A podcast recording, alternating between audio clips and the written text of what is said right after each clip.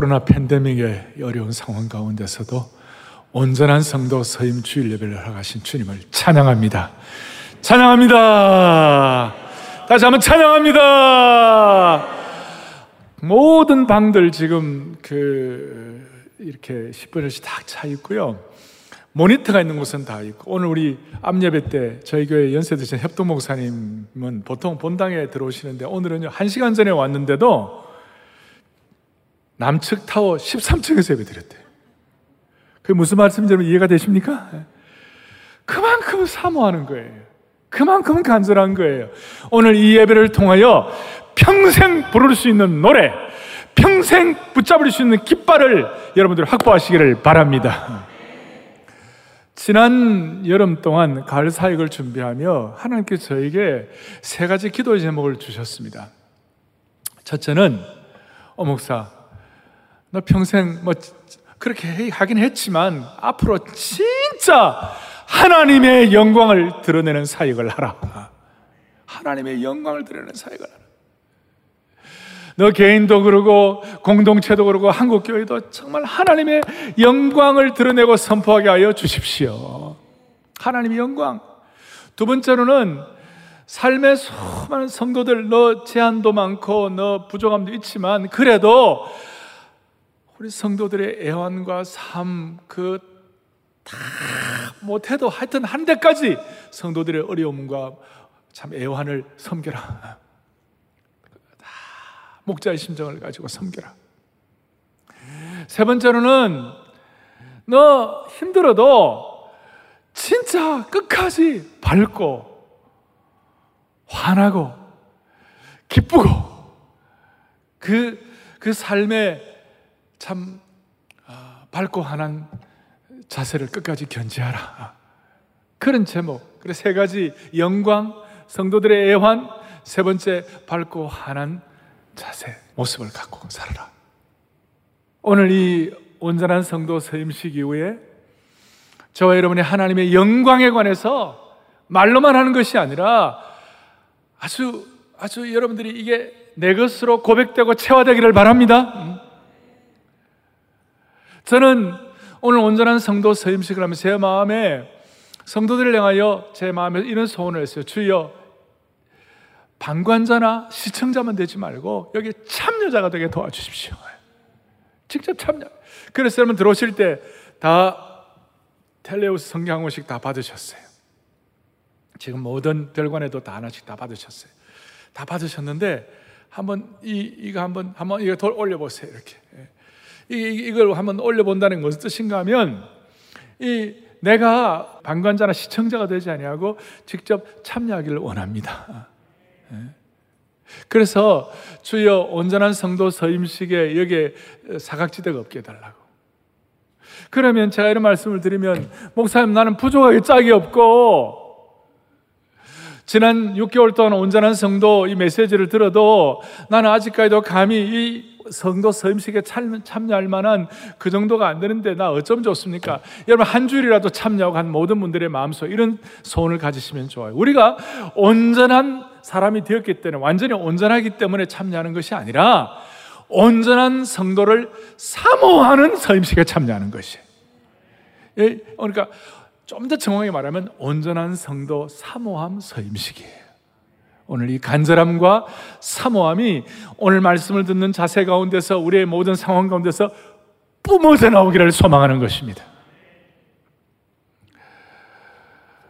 여러분 서임이라 할 때에 좀 진지해지죠. 간호사들 가관식이라고 있습니다. 간호사들이 간호사 서임할 때에, 가관식 할 때 촛불을 들고 정말 진지하게, 간호사는 사실 어떻게 보면 직업보다도 사명이라고, 마찬가지로 오늘 우리 마음에 촛불을 들고 말씀 앞에서 진지하게, 미국 대통령들이 대통령 취임식 할 때 그 내려오는 성경에다 손을 얹고 그렇게 마음을 다짐하듯이 I solemnly, 그러면서 나는 세약한다 그러면서 하듯이, 오늘 우리 마음에 그런 좀 진지함을 가지고 말씀 앞에서 우리의 삶을 확인하는 시간 되기를 바랍니다. 오늘 본문은 지난번에 걸쳐서 두 번에 걸쳐서, 지난번에 첫 번째 말씀을 두 번에 걸쳐서 말씀을 드리는데, 오늘 본문의 핵심 동사가 세 가지가 있어요. 첫째는 일 절에 보니까 본석이라는 걸, 본다는 핵심 동사가 있고, 또 팔 절에 보니까 내가 주의 목소리를 들었다, 들었다는 동사가 있고, 그 다음에 또 팔 절 뒷부분에 보니까 내가 이르되, 내가 말하되, 보고, 듣고, 말하는 것. 이 세 가지 동사가 오늘 우리의 마음속에 온전한 성도 서임 이후에 비포와 애프터가 좀 분명하게 되기를 원한다면, 주여 내가 보는 것, 내가 듣는 것, 내가 말하는 것 이제 달라지게 하여 주십시오. 아멘. 내가 보는 것, 내가 듣는 것, 내가 말하는 것 변화되게 하여 주십시오. 뭘 보았습니까? 앞으로 우리가 뭘 보아야 합니까? 보는 것 제일 중요한 것은 하나님의 영광을 본 적. 이사야는 하나님의 찬란한 영광을 보았습니다. 어느 정도인지 삼 절에 보니까 이사야가 본 하나님의 찬란한 영광이 뭐예요? 만군의 여호와여 그의 영광이 온 땅에 충만하도다. 하나님의 영광, 시키나의 영광, 그 옛날에 모세의 성막과 예루살렘 성전에 충만했던 그 쉐키나의 영광의 구름 기둥에 빽빽하고도 빼곡한 하나님의 영광을, 그러니까 거기에서 막 땅이 요동하고 진동하고 영광의 구름 기둥에 연기가 막 나는 그걸 막 보는 거예요. 그런데 그 영광의 구름 기둥을 보고 하나님의 찬란한 영광을 보니까, 영광을 보는 자에게 나타나는 몇 가지 공통적인 현상이 있어요. 그건 뭐냐면, 이것이 요한도 똑같이 이런 은혜를 받고 난 다음 요한복음 일 장 십사 절에 뭐라고 나와 있느냐, 이렇게 나와 있어요. 같이 보죠. 우리가 그의 영광을 보니 아버지의 독생자의 영광이요 은혜와 진리가 충만하더라. 뭐 얘기입니까? 하나님의 영광을 보는 자에게 자연스럽게 따라가는 것이 뭐냐면 은혜와 진리예요. 영광을 보는 사람에게 좀 쉽게 말하면 은혜가 따라가는 거예요. 그러니까 항상 하나님의 영광과 하나님의 은혜는 같이 가는 것입니다. 병행하는 것입니다. 여러분, 하나님의 영광 본다 그러고 은혜 없다면 그건 영광 본 거 아니에요. 하나님의 영광 본다고 그러고 은혜가 말랐다면 그건 영광 본 거 아니에요. 그러니까 이 은혜와 영광은 선순환인 것이에요. 그리고 하나님의 영광을 보면서 은혜가 병행하는 사람에게 자동적으로 나타나는 것, 첫 번째는 뭐냐? 하나님의 은혜를 체험한 제일 큰 은혜가 뭔가? 오늘 이사야가 경험한 제일 큰 은혜가 뭐냐면 나를 재발견하는 것이. 가장 큰 은혜는 나를 재발견하는 것이. 하나님 앞에서 이사야가 하나님의 영광을 바라보니까 납작 엎드려가지고 자기를 재발견했어요. 뭐라고 얘기합니까? 오 절에 화로다 나는 망하게 되었도다. 나는 입술이 부정한 자요. 하나님의 영광을 바라보고 은혜를 체험하니까 은혜 받은 사람의 가장 큰 특징은 뭐냐면요, 나는 망하게 되었도다. 자기를 재발견하는. 그래서 뒤에 보세요. 이는 만군의 여호와이신 왕을 배웠음이로다. 하나님의 찬란한 영광 앞에 납작 엎드리게 되고 자기 자신을 돌아보니까 기가 막힌 거예요. 나는 망하게 된 존재다. 나 이 어떻게 하면 좋으냐? 나 어떻게 하면 좋아? 그러니까 자기도 모르게 하나님의 찬란한 영광 앞에 자신을 하나님 앞에 전적 의탁하는 것이었어요. 전적 의탁하는 것이었어요. 찬란한 하나님의 영광을 보는 사람은 하나님의 은혜가 따라가지만 그 은혜의 핵심 중에 하나가 뭐냐? 자기를 재발견하는 것이에요. 나만. 그러니까 하나님 앞에 의탁할 수밖에 없어요. 하나님 의탁하고, 주님 나 어떻게 하면 좋습니까? 나 어떻게 하면 좋습니까? 그렇게 주님 의탁하니까 하나님께서 놀라운 말씀을, 칠 절에 뭐라고 말씀을 주세요? 너의 죄가 사여졌느니라. 너무 기쁜 거예요. 너무 감사하다. 그래서 서랍들이 한 것처럼 거룩하다, 거룩하다, 거룩하다, 거룩, 거룩하다 만군의 여호와 그 영광이 온 땅에 충만하시도다. 온 땅의 영광이 충만하시도다. 그 영광 앞에 자기를 부복하고 그를 재발견하고, 우리는 늘 하나님의 영광과 은혜 앞에 자신을 깊이 돌아보면서 주님을 전적으로 의탁하여 하나님의 찬란한 영광을 목도하는 평생이 되기를 소망합니다. 소망합니다. 그리고 하나님의 영광과 은혜를 체험하는 사람은 자기를 재발견하게 될 뿐만 아니라, 그 다음에 중요한 것은 뭐냐면, 바울 사도가 고백한 대로 하나님의 영광의 찬란한 영광을 바라보면 볼수록, 주님의 영광을 바라보면 볼수록 무슨 일이 벌어지는가? 주님을 닮아가게 되어 있는 것이에요. 바울이 고백한 고린도서 삼 장 십팔 절에 뭐라고 되어 있는가? 이와 같이 나와 있어요. 보겠습니다. 우리가 다 수건을 벗은 얼굴로 거울을 보는까지, 그 다음에요, 주의 영광을 보매 그와 같은 형상으로 변화하여 영광에서 영광에 이르니 곧 주의 영으로 말미암아 믿느라. 여러분, 성령 충만하고 성령의 역사하시면요, 우리가 하나님의 영광을 보게 되면 주님을 닮아가게 되어 있는 것이에요. 주님의 형상을 닮아가게 돼요. 그러니까 점점 온전해지는 것이에요. 우리가 누구를 보느냐, 우리가 뭘 보느냐에 따라 달라지죠. 하나님의 영광을 계속 바라보면 하나님의 영광을 닮아가게 되어 있는 것이, 세상 바라보면 세상 닮아가게 되어 있는 것이, 우리가 좋아하는 것 보면 내가 좋아하는 것 닮아가는 것처럼 그런 거예요. 하나님의 영광을 바라보며 자기를 발견하고 주님의 형상을 닮아갈 때에 통찰력을 하나 갖는 것이, 인생의 비포 애프터가 분명한 것 중 하나가 있다. 있는 것이 뭐냐면, 내 고난과 어려움과 문제가 있어도, 그 어려움과 고난에, 고난과 어려움이 있어도 그 가운데서라도 낙심하지 아니하고 주님의 영광을 바라보게 되면 하나님의 영광을 나누어 주시는 줄로 믿습니다.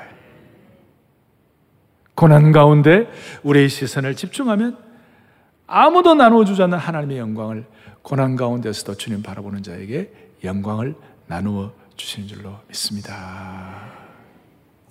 이걸 바울이 깨닫고 고린도서 사 장 십칠 절, 우리가 한번 정리한 적이 있는데, 우리의 잠시 받는 환난에 경한 것이 지극히 크고 영원한 영광에 중한 것을 우리에게 이루게 한다 그랬어요.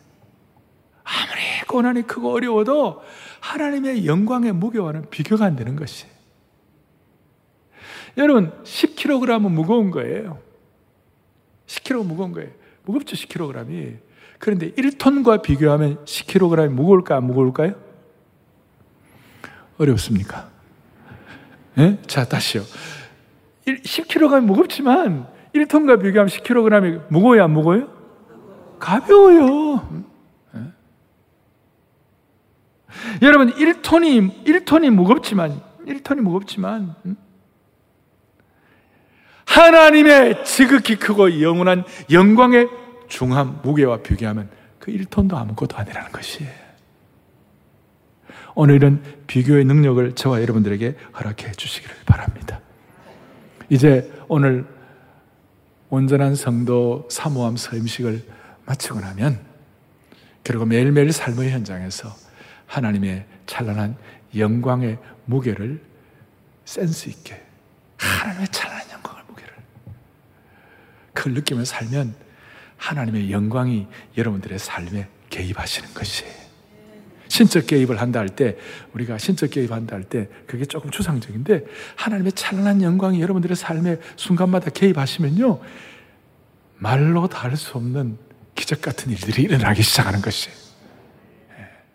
수많은 문제가 해결받고 치유받고 새로워지고, 어떤 경우에도 밝고 환하고 따뜻하고 신선한 모습을 유지할 수가 있는 것이에요. 음. 할렐루야, 할렐루야. 예. 그래서 저는 인간의 행위신앙, 행위를, 행위를 잘해야 되지만 행위신앙은 한계가 있는 거예요. 하나님의 영광신학에 압도되면 우리가 우리 힘으로 하던 모든 것들을 더 초월하는 다 높은 신앙의 차원을 경험할 수가 있는 것입니다. 제가 여름, 이 가을 사역을 준비하면서 여름 이 참 휴가 기간에 미국을 좀 방문을 했습니다. 가서 아, 몇 분들 좀 이렇게 만나고 신방도 하고 그렇게 했어요. 어떤 분들은, 어떤 분은 너무나 큰 병을 앓고 큰 수술을 하고 난 다음에 참 회복을 기다리는 분을 만나서 기도도 하고 신방도 하고, 어떤 분은 사랑하는 아내를 잃고 장례식 메모리얼 서비스 제가 설교도 해보고, 또 어떤 분은 사회적인 대단한 위치에 있는데 지난 일 년간 그 위치값을 하느라고 그런지 너무나 큰 고난과 고통을 당한 분이 계셨어요. 제가 왔다고 그러니까 자, 동부에서 비행기를 타고 부부가 왔어요. 그래서 캘리포니아에서 만나가지고 이런저런 대화를 하다가 그 아픔들을 서로 나누다가, 갑자기 제가 과거에 신학교 시절에 힘들고 어려웠을 때 내가 뭐 했지? 내 환란에 그 어려움을 만났을 때 어떻게 했지? 몸도 그때 처음 미국 가고 몸도 안 좋고, 과거 오래전 얘기예요. 신학교 일 학년 시절에 아이들 둘 키워야 되고 히브리어 헬라어를 영어로 공부해야 되고, 아직까지 못 알아들으셨습니까? 히브리어 헬라어를 영어로 공부해야 되고, 그리고 알러지가 생겨갖고 아침마다 막 한 막 마음과 뜻과 정성과 모든 걸 다 동원해가지고 재치기를 하는데, 이게 기침 재침 한 이삼십 분씩 재치기 하고 나면 막 몸이 그냥 아프고, 뭐 어떻게 보면 희망이 보이지 않는 그런 상황. 그런데 그 제가 다녔던 바이올라 대학교 탈봇 신학교에 조그마한 채플이 있었어요. 조그마한 한 육십 년 된 본인 딸이 죽어가지고 어떤 부모가 기증을 한 조그마한 채플이 있었어요. 로즈채플이라고. 그럼 에어컨도 없고 한 열다섯 명 정도 들어가는 조그마한 채플이에요. 거기는 신학교 다니면서 힘들고 어렵고 눈물 나는 사람들이 와서 기도하는 곳이 이십사 시간 오픈, 이십사 시간 오픈되어 있어요. 그래서 이제 동부에서 오신 힘든 그 우리 부부와 함께 대화하다가 로즈채플 가서 기도하자. 그러니까 밤 열 시쯤 됐는데, 아, 뭐 문이 열려 있겠냐고. 내가 생각하기에는 열려 있다고. 아, 방학인데 다 문 닫았을 텐데. 근데 우리 네 명이 차를 타고 갔어요.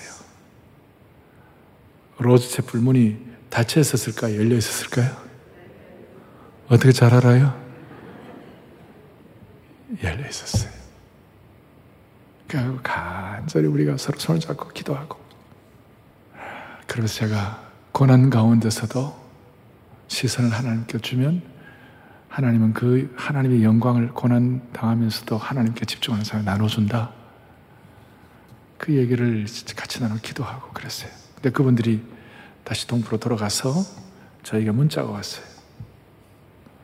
목사님, 지난주 저희 부부에게는 너무나 의미가 있고 큰 힘이 되는 시간이었습니다.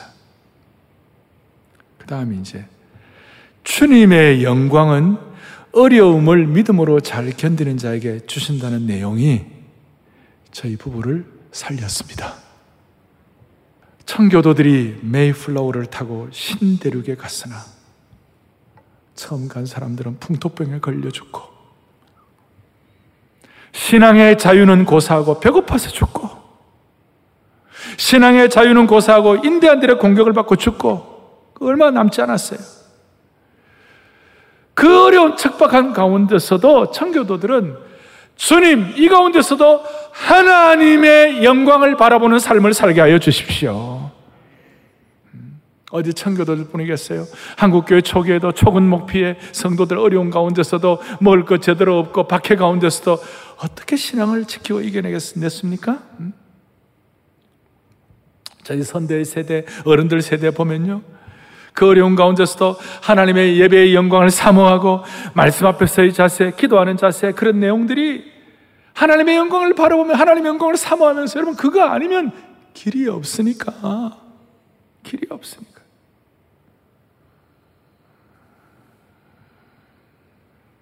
그래서 앞으로 사랑의교회 모든 성도들은 행위신앙을 더 뛰어넘은 하나님의 찬란한 영광신학에 눈이 집중되기를 바랍니다.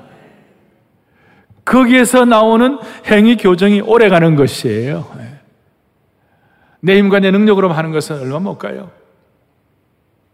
지금은 이제 파이브 지 시대도 지나고 이제 식스 지 시대가 온다. 지난주 우리 교역자 수양회에서는 사랑의 교회가 앞으로 메타버스 시대에 어떻게 하면 될 것인가, 이 가상현실 세계가 이제는 더 리얼해지고 우리 아이들 다음 세대에 메타버스 시대에 우리 사랑의 교회는 어떻게 해야 되나? 많은 많은 방향들이 있겠지만 하나 분명한 것은 모두가 다 하나님의 찬란한 영광을 목도하고 하나님의 영광을 체험하는 그런 남은 인생 되기를 바라는 것입니다.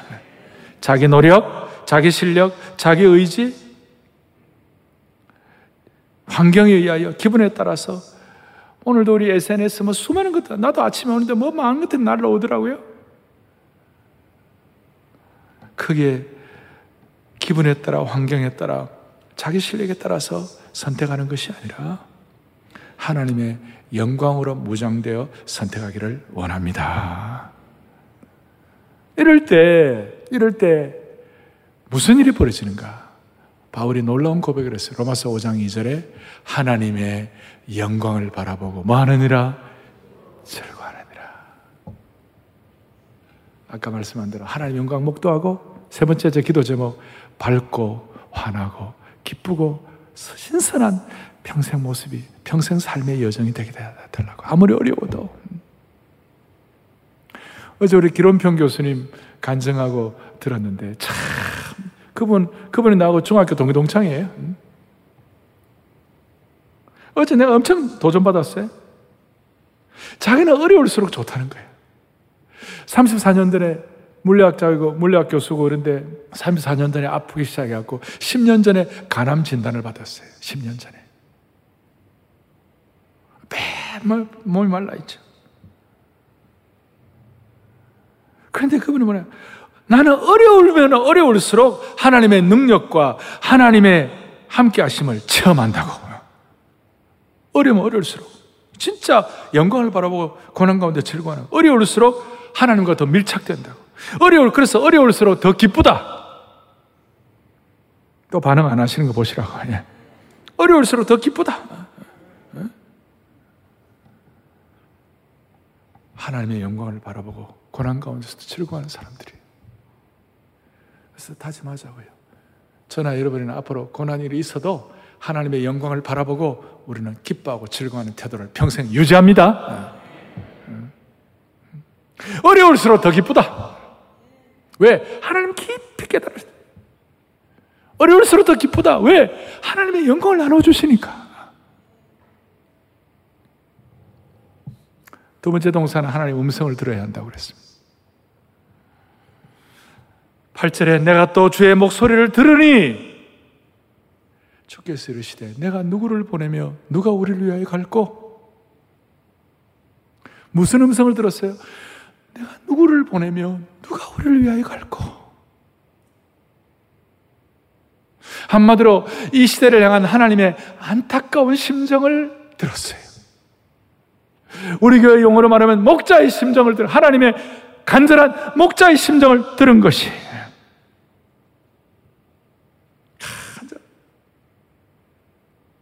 근데 많은 사람들은 피상적으로 교회 생활 오래 한 분들은 그냥 이, 뭐, 이, 내가 여기 나를 보내소서, 그냥 찬송이나 하나, 뭐 이런 생각 정도 하는 거예요. 그래서 주여 내가 여기 있나이다, 나를 보내소가 아니라 주여 내가 여기 있나이다, 내 친구를 보내소서. 주여 내가 여기 있나이다, 내 누이와 동생을 보내소서. 주여 내가 여기 있나이다, 나 대신 우리 목사님을 보내주십시오.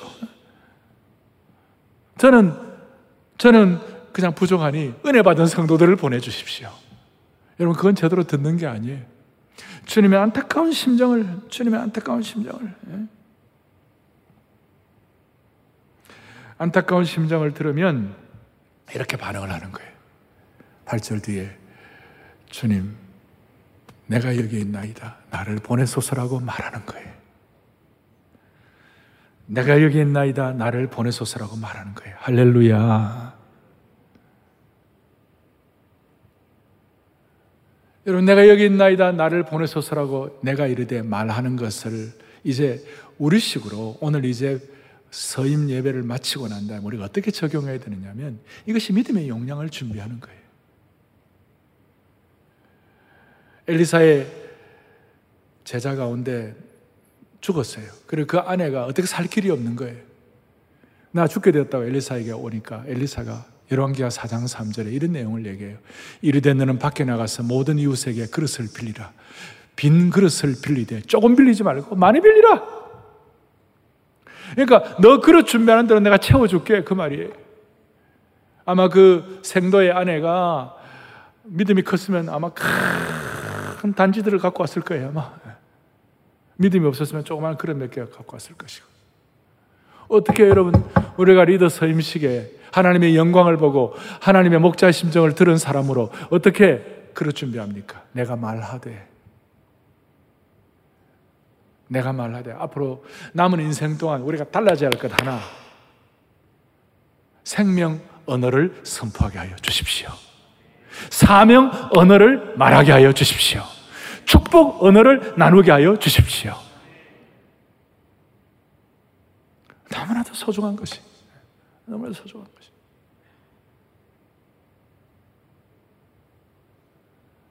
사람을 살리는 언어가 있고 죽이는 언어가 있어요.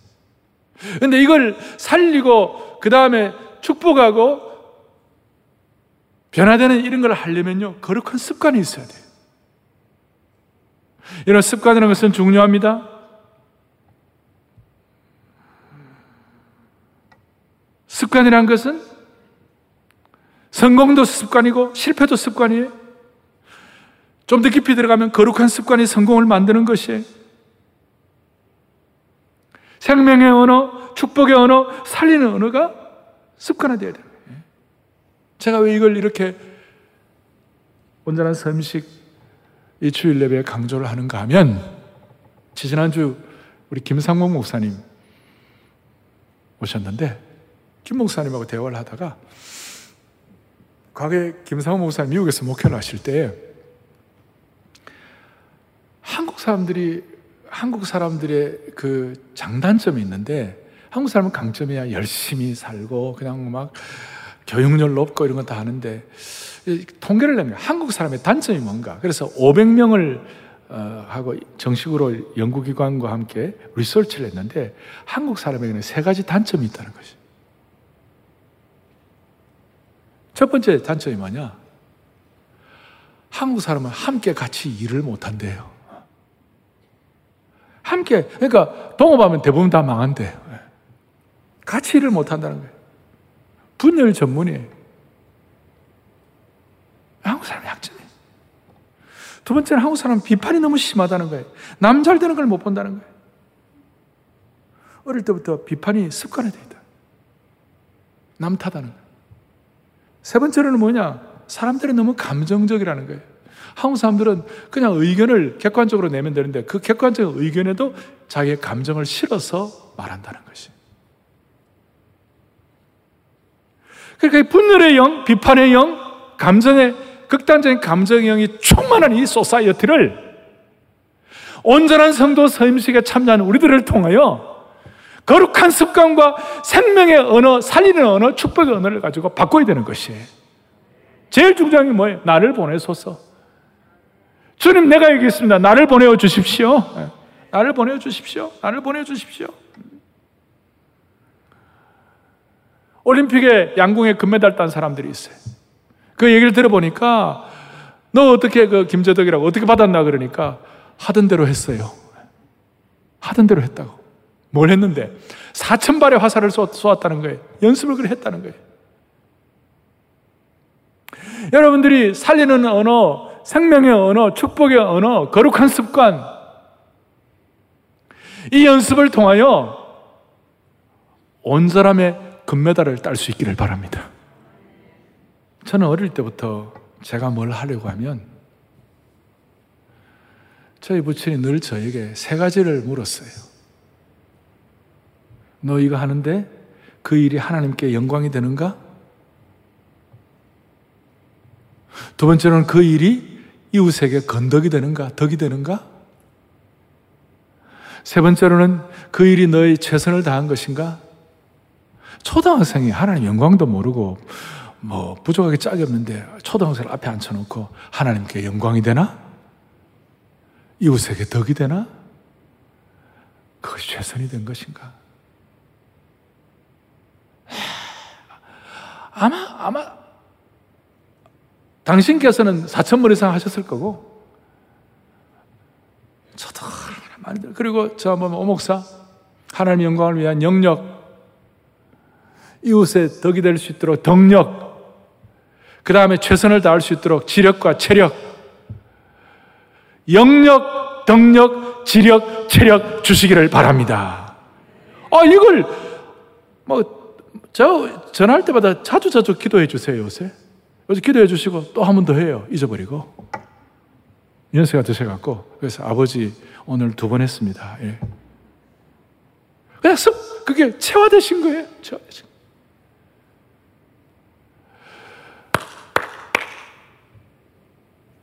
하나님의 영광을 보고 주님의 심정을 듣고 우리가 말하되 거룩한 습관을 가지고 주여 내가 있나이다 나를 보내서 사는 것이 생명을 살리는 언어,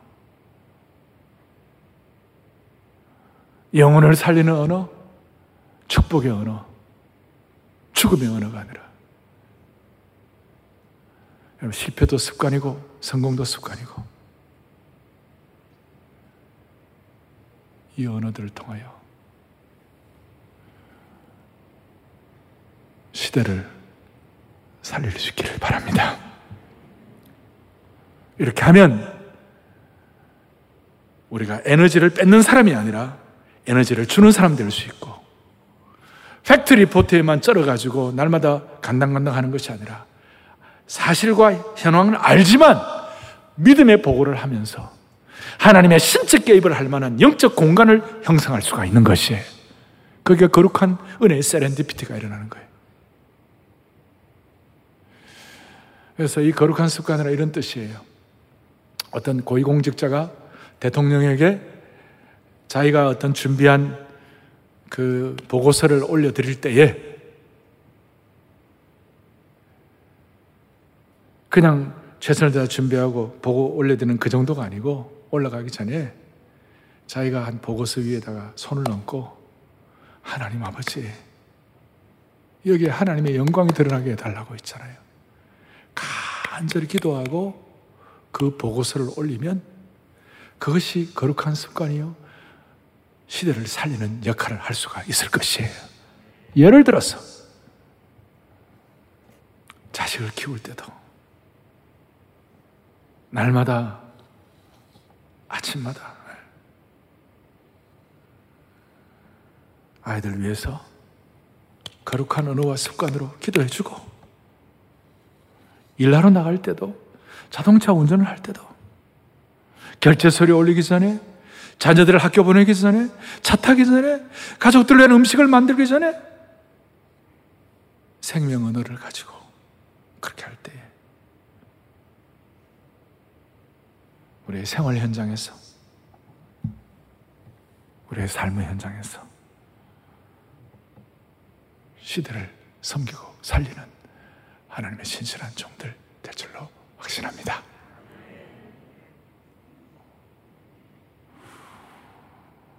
우리 같이 주님의 마음 본받아 살면서 그 거룩하심 나도 이루리 영광을 보겠습니다. 주님의 심정을 듣겠습니다.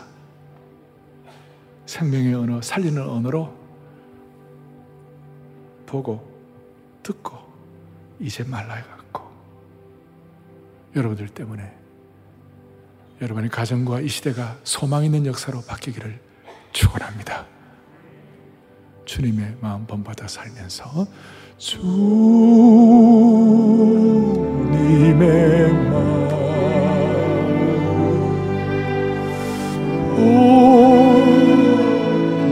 본받아 살면서 그 거룩하신 나도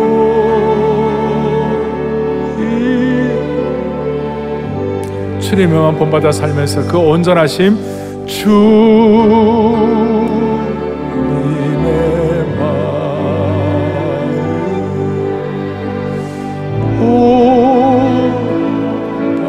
다 살면서 그 온전하신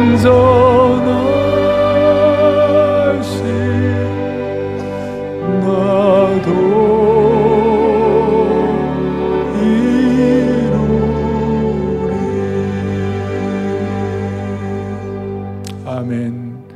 여러분 받은 성경 위에다가 손을 얹으십시오. 온라인 생중계로 들어오는 모든 분들도 성경에다 손을 얹기를 바랍니다. 성경에 손을 얹고 하나님 아버지, 이제는 온전함을 사모하는 성도가 되게 하여 주셔서 끝까지 어려움이 있어도 하나님의 영광을 놓치지 말게 하여 주십시오.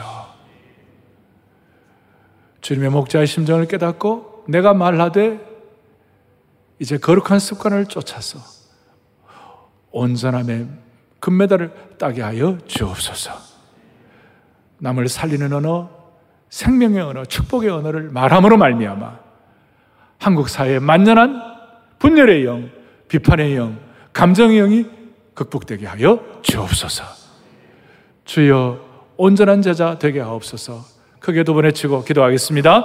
주여 온전한 제자 되게 하옵소서. 주여 온전한 제자 되게 하옵소서. 하나님 아버지, 하나님 아버지, 주님의 온전한 성도 되게 하여 주시고 주님의 온전한 제자가 살아주시도록 주님 도와주셔서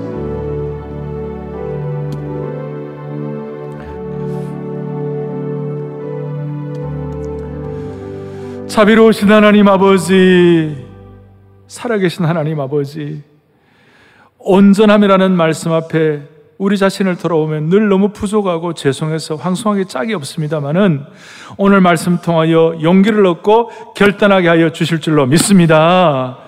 주님, 삶의 모든 영역에서 어떤 경우에도 하나님의 영광을 보고 하나님의 말씀을 듣고 하나님의 말씀을 나누는 거룩한 습관을 체질하게 하여 주시길 원합니다.